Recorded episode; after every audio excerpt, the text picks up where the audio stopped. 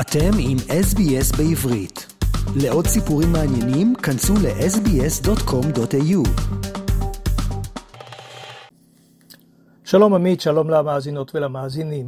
זה היה אמש ערב מיוחד ומרגש, שאיש איננו יכול להישאר אדיש לשם הדברים שנאמרו בו. בזה אחר זה השמיעו את קולן נשים שכמעט חודשיים היו שבויות במרתפי החמאס בעזה, כשהן נתונות לחסדיהם של אנשי הארגון הזה. חלקן ניצבו על הבמה בכיכר החטופים סמוך למוזיאון תל אביב, אחרות הקליטו את דבריהן קודם לכן. המסר של כולן היה זהה. חייבים לעשות את הכל כדי להחזיר בהקדם הביתה את כל הישראלים הנמצאים מי יודע איפה ברצועת עזה. אחת מהן, דניאל אלוני, שנחטפה יחד עם בתה אמיליה, תיארה כך את החטיפה. זה היה סרט אימה. את מרגישה שאת רוצה לצבות את עצמך כדי להתעורר מן הסרט הזה. אני מדברת ואני רועדת. זה היה מבעית. אין סדר יום, אין כלום, ישנים ובוכים. וכל יום עובר ועובר נצח שלם שאיננו נגמר. אלוני כבר בישראל מזה כמה ימים, אבל ארבעה מבני משפחתה של אלוני עדיין חטופים בעזה, והיא מודאגת מאוד. אנשים יכולים למות כי יחליטו פשוט לרצוח אותם, היא אומרת. וכך נשמעו עוד ועוד עדויות של נשים שזכו בשבוע שעבר לחזור הביתה, אבל הן מודאגות מאוד לבני המשפחות שלהם שעדיין שם. לחלקן אין בית בישראל כי הבית בקיבוץ נהרס או נשרף בשבעה באוקטובר. בשבוע שעבר הגיעו ארצה מעזה 110 ישראלים, רובם נשים וגם כמה ילדים. אבל אה, בינתיים כלל לא ברור כיצד אה, ניתן יהיה להציל עכשיו את 137 הישראלים שעדיין נמצאים בשבי החמאס או אולי בידי גורמים אה, אחרים ברצועה. בשבוע שעבר הושג הסכם בין ישראל לחמאס בתיווך מצרי וקטרי לשחרר את הנשים והילדים. בתמורה שוחררו פלסטינאים שישבו בבתי כלא בישראל על עבירות ביטחוניות. בדרך כלל אה, התממש ההסכם באופן תקין. בכל ערב יכולנו לראות את קצה המזלג של אה, תמונות הנשים והילדים הישראלים אלה שהועברו לידי הצלב האדום הבינלאומי ואחר כך לאנשי צה"ל. בהגיעם ארצה הוצאו מיד במסוקים לבתי חולים בארץ לבדיקה רפואית והתאוששות, אך לא תמיד התנהלו הדברים כפי שנקבע, ובכמה מן הימים היו מחלוקות על מספר המשוחררות ועל זהותן.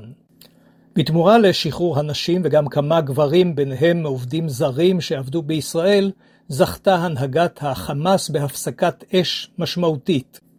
צה"ל חדל לתקוף ולהרוס את העמדות של חמאס, סביר היה שהארגון ימשיך בהסדר הזה, אבל כך לא אירע. משא ומתן שהתנהל בסוף השבוע האחרון בקטאר הסתיים בלא כלום, וצה"ל, כפי שהודיע מראש, חזר על כן לתקוף אתרים של הארגון הרצחני. בינתיים חלפו כבר חודשיים מאז 7 באוקטובר, וישראל עדיין שקועה עמוק באסון, אסון יום הדמים והזוועה הזה. המערכה עדיין רחוקה מסיומה, וגם מניין החללים רק הולך וגדל. הנה רק לפני שעות אחדות עם צאת השבת פרסם צה"ל הודעה על חלל נוסף, אלוף משנה אסף חממי, שהיה מפקד החטיבה הדרומית באוגדת עזה. חממי נהרג בבוקר יום ההתקפה באוקטובר, כאשר החלה ההתקפה של החמאס. גופתו נחטפה לעזה על ידי התוקפים משם, וגם שני חיילים שהיו איתו ברכבו נלקחו איתו. עתה הגיע לישראל מידע חד משמעי בדבר מותם של השלושה, וניתן להביא אותם לקבורה. חממי הוא הקצין השלישי בדרגת אלוף משנה שנהרג באותו יום נורא, שהביא למותם של קרוב ל-1,500 אזרחים ואנשי צבא ישראלים, וגם שוטרים וממלאי תפקידים אחרים.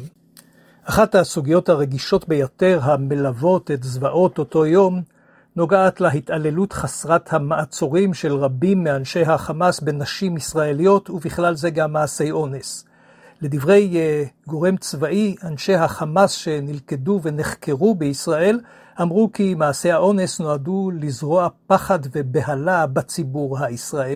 למרבה החרפה, ארגונים בינלאומיים סירבו לעסוק בנושא הזה בשבועות האחרונים. עתה לראשונה הודיעה רשות ארגון הנשים של האו"ם כי תבחן את הנושא. עם זאת, הם נמנעו מלגנות את המעשים באופן נחרץ. בינתיים הקימה בישראל דוקטור כוכב אלקיין לוי מן האוניברסיטה העברית את מה שהיא מגדירה חדר מלחמה לפשעי מגדר, לשם חקירת פגיעות שנעשו בנשים בימי ההתקפה ואחריה. היא מגייסת לשם כך גם חוקרות נוספות מתחומי מחקר שונים. ובינתיים חזרה לקרבות, בסוף השבוע החל צה"ל בהפגזות על מקומות באזורים שונים ברצועת עזה. על פי בקשת ארצות הברית סומנו בכל דרום הרצועה אזורים שנקבע כי ישראל תודיע מראש באילו ריבועים כאלה היא תוקפת, כדי שאזרחים פלסטינים הנמצאים שם יוכלו להתרחק מן האזור המותקף. כמה זמן יימשכו עוד ההתקפות האלה? קשה לדעת. מן הסתם יועלו בימים הקרובים עוד הצעות של מדינות שונות או דרישות שיביאו להפסקת אש ואולי לעוד הסכמים על שחרור השבויים הישראלים תמורת שחרור עוד מחבלים פלסטינים מבתי הכלא.